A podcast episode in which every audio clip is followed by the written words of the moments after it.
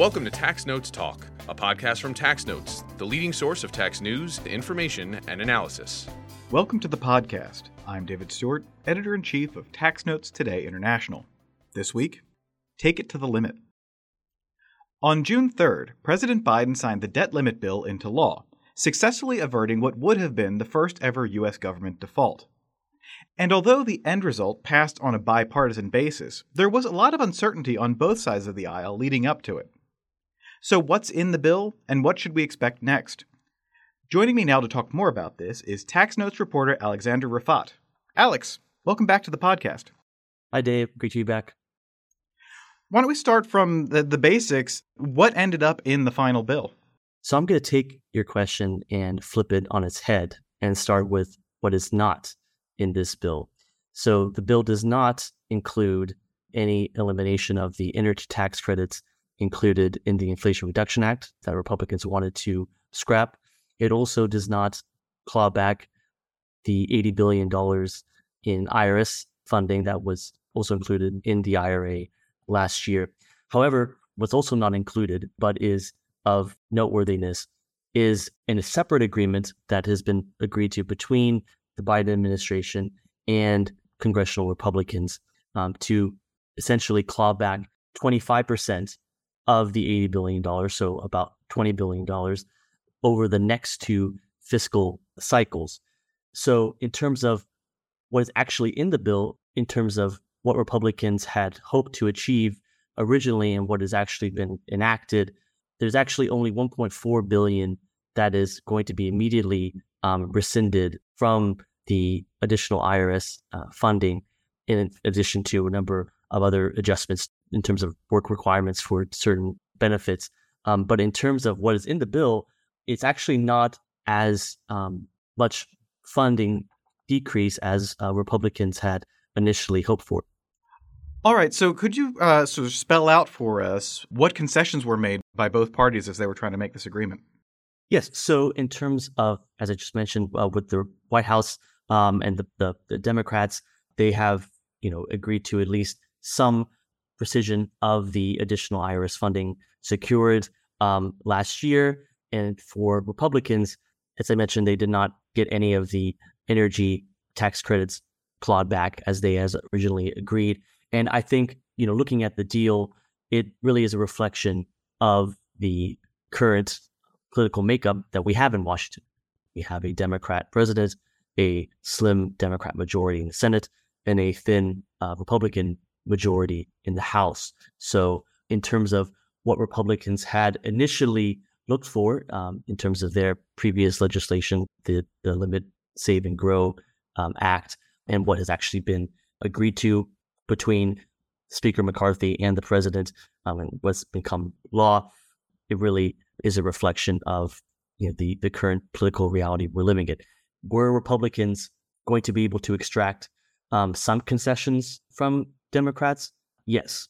Were they can be able to get everything that they wanted? No. And I think that's reflected in this bill. How much did they really get at the end of the day compared to what they were aiming for? So, in terms of what they originally, uh, Republicans had originally asked for, they'd asked for 71 billion of the 80 billion dollars uh, rescinded at the IRS. It looks like with adding up both what is actually being rescinded immediately, the 1.4 billion with the extra um, 20 billion over the next two fiscal cycles. That amounts to about 25%. So it's not, again, as I just mentioned, it's not everything that they wanted, but I think that it's a re, it's and that's a reflection of the political um, situation um, that we're in. For Biden and the Democrats, you know, they were not able to hold on to um, all the funding that they wanted. They view the IRS funding as crucial component to their effort to raise revenues and to go after high income uh, tax dodgers as well as multinational corporations. So not everybody got what they wanted, and and you see that reflected in the bill. So how did the final vote play out in in the House and in the Senate? So in the House, what you had is a, a very interesting situation where you had, you know, the center from basically both parties come together and pass this bill, and the more extreme elements of um, both parties come out against this. So you had progressive Democrats um, and you know conservative Republicans uh, voting against this bill. Progressives such as um, Alexandria Ocasio Cortez claiming that the that the spending cuts went too far, and you have um, you have on the other side you have Republicans claiming that the clawback of the IRS funding didn't go far enough, and so you have this uh, situation. So you had a situation basically where you know the the diehard sort of passionate wings of both parties unhappy with the deal, uh, while the core coming together and getting the bill passed. I won't repeat what kind of uh, sandwich you know Congressman Chip Roy um, described uh, this bill, but you can definitely tell that you know, sort of the more conservative element of the Republican Party uh, were not happy with this agreement, and that was also seen with progressives on the left. So in the Senate, um, it was a much more partisan vote. A large portion of Republicans uh, voted against the bill. So really, the the area of contention, the area of, of fierce debate, really took place um, in the House. All right. So now that this bill has been passed, what are we hearing from both sides about how they feel about the the end result? So both sides have really tried to uh, portray this deal as the best outcome um, given the current political environment. Uh, as I mentioned, given the the uh, makeup of Congress and and and um, who is in charge of the White House. So, in terms of how they're portraying this deal, it's not necessarily seeing it as a win. So both sides are trying to prop up the concessions that they were able to achieve, uh, while also downplaying some of the concessions that they um, had to make. All right. Now, you mentioned this side agreement about $20 billion. What, what really is this agreement and, and what are we going to see from it? So, yeah, in terms of, uh, like I mentioned, the agreement is not in the bill. It's simply a, if you want to call it a gentleman's agreement uh, between the president and Speaker McCarthy. And it calls for $10 billion, again, of the additional funding that was allocated to the IRS to um, be repurposed uh, both in fiscal year 2024 and in 2000 in fiscal year 2025. And so it's nothing been written, um, it's not in law, but it's something that going into uh, the upcoming appropriations process, we what we we should um, see happening. Republicans, especially those in the Freedom Caucus, have sort of grumbled about that is not necessarily because it's not necessarily into law that it might not happen. Um, Democrats are scrambling and saying that we have to find additional funding for it in order to make up for that shortfall. So it's unclear how the reappropriation will play out in the next uh, two fiscal cycles. Um, there hasn't been any indication of what the funds will be repurposed for, um, but it is understood that this $20 billion will uh, indeed be clawed back from the funding. What have we heard from the White House about their position on the, this loss of money for the IRS? So the White House has been playing this off as a temporary setback in terms of their overall goal to uh, you know, remodernize the agency. Officials um, have said that this this this rescission will have no um, effect on the short term and, and medium term um, efforts to revitalize uh, the agency.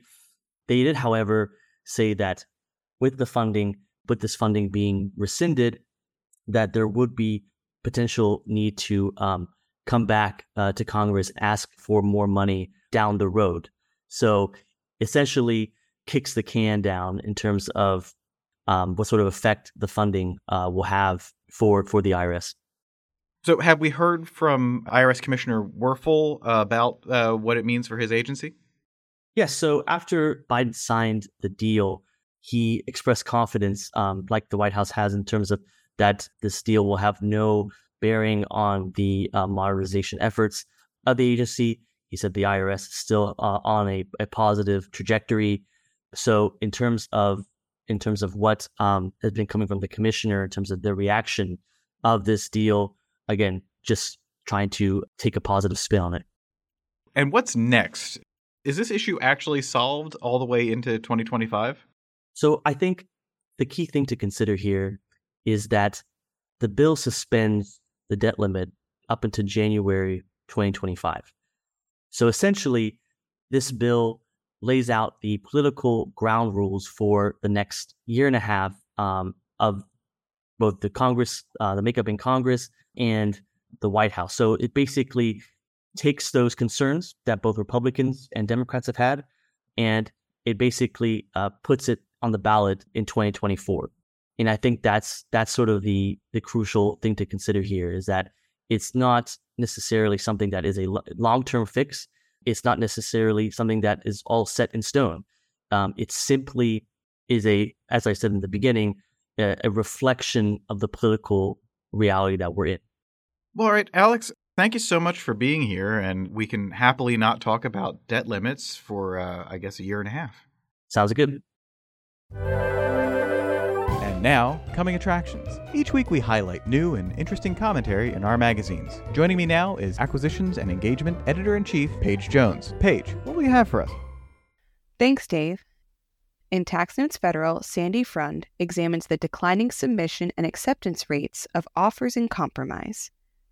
Jack Cummings examines the taxation of private school vouchers in light of the IRS's announcement of a waiver for potential taxation of state pandemic payments. In Tax Note State, Timothy Noonan and Mario Caito discussed New York budget highlights, as well as successes and failures in a range of New York tax proposals. Robert Willens discusses the significance of establishing domicile in New York tax law, he explains how federal rules and case law for determining income can inform application of the state law. In Tax Notes International, Theophilus Tawia compares the benefits and challenges associated with different collaborative tax strategies to combat climate change globally.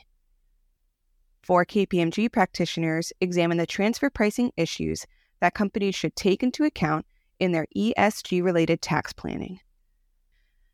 And finally, in featured analysis, Nana Ama Sarfo discusses how a recent IMF paper on anti money laundering measures and tax crimes is important for tax compliance and domestic revenue mobilization. That's it for this week. You can follow me online at TaxStew, that's S T E W, and be sure to follow at Tax Notes for all things tax. If you have any comments, questions, or suggestions for a future episode, you can email us at podcast at taxanalyst.org. And as always, if you like what we're doing here, please leave a rating or review wherever you download this podcast. We'll be back next week with another episode of Tax Notes Talk. Tax Notes Talk is a production of Tax Notes. You can learn more about us by visiting www.taxnotes.com/podcast. When major media wants the straight story, they turn to Tax Notes. Thank you for listening, and join us again for another edition of Tax Notes Talk. Tax Analyst Inc. does not provide tax advice or tax preparation services. Nothing in the podcast constitutes legal, accounting, or tax advice. A full disclaimer is included in the transcript.